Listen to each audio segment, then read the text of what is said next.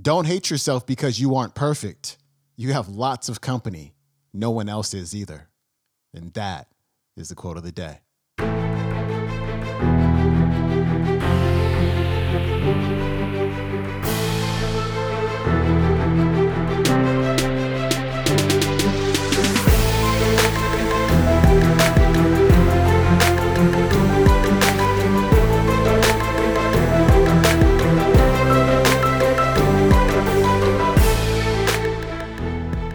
Welcome back to the Quote of the Day Show. I'm your host, Sean Croxton of SeanCroxton.com. We are taking it way back today to the 1960s with Dr. Maxwell Maltz, who was the author of one of the most classic personal development books ever written. It's called Psycho Cybernetics. I highly recommend that you read it. And what you will learn from Dr. Maltz's book is that we all have a self image we all have a way in which we see ourselves. Like Marissa talked about yesterday, many of us see ourselves as not being enough.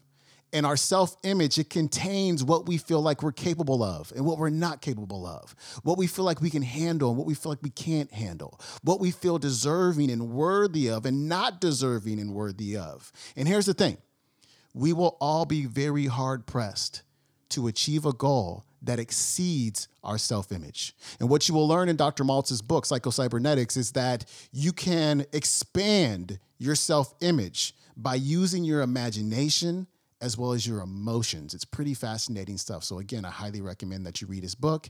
Here's Dr. Maltz. Let's go over the components of success by studying an example from my medical practice. I removed a tumor from the eyelid of a little girl, a tumor that was threatening her vision. The operation took place on a far-off island in the Azores. Visualize the scene when I removed the bandages a week after surgery. The child can see as she opens and closes her eye. Both eyelids look the same. The child is happy as she looks in the mirror. The parents weep with joy. The operation was a success. But let us examine this operation as it applies to the success mechanism within us. When I proceeded to operate, I had a sense of direction, a goal, to remove the tumor over the child's eyelid. And you, too, must have a daily goal in your life, no matter how small or how great, to make that day mean something. I had an understanding about the true nature of the problem. There was no confusion. During the operation, I had to remove the tumor in a way that was different from that which I had anticipated. I corrected my course and went forward. You must realize that it doesn't matter who is right, but what is right. Admit your errors and mistakes without crying over them. I had the courage to remove the tumor regardless of the consequences. You must have the courage to bet on your ideas, to take the calculated risk and act. You must have the courage to remove the tumor of doubt and resentment and the other negative aspects of the failure mechanism obscuring your vision. I had to have compassion for the child to want to help. If you are to be happy and successful, you must have this regard for others. Remember that you are part of the human family. You must take the trouble to think of other people's feelings and needs and treat them accordingly. I had belief in myself when I operated on the child. Of all the pitfalls in life, lack of self-esteem is the hardest to overcome, for it is a pit designed and dug by our own hands. You must stop carrying around a mental picture of yourself as an unhappy, defeated person. You must build an adequate self-image, which means esteem, not egotism. I express self-confidence in operating on the child. We have talked about confidence built on experience of success.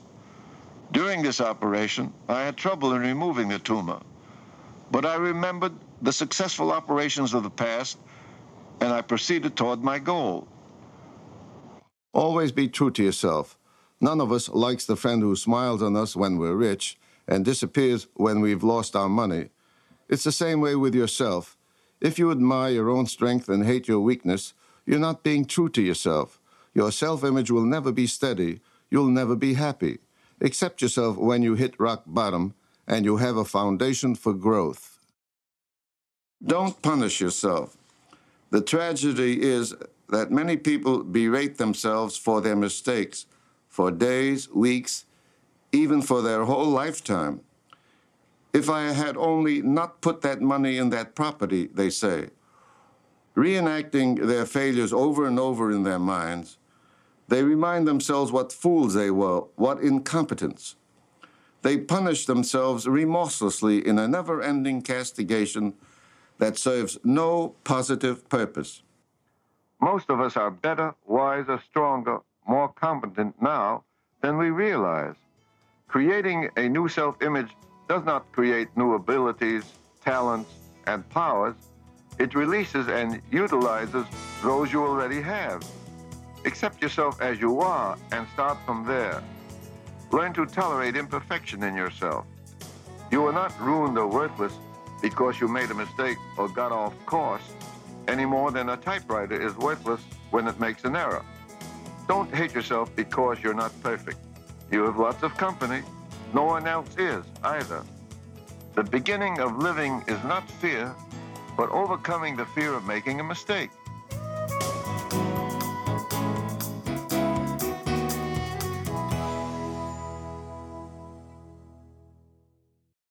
All right, that was Dr. Maxwell Maltz. Again, pick up his book, Psycho Cybernetics. You're going to love it. Uh, this clip came from Dr. Maltz's audio program along with Dan Kennedy. It's called The New Psycho Cybernetics. You can find that at nightingale.com as well as audible.com. That's it for me. I hope you have an amazing Wednesday. I'm going to see you tomorrow with Dr. Sri Kumar Rao. I'll see you then. Peace.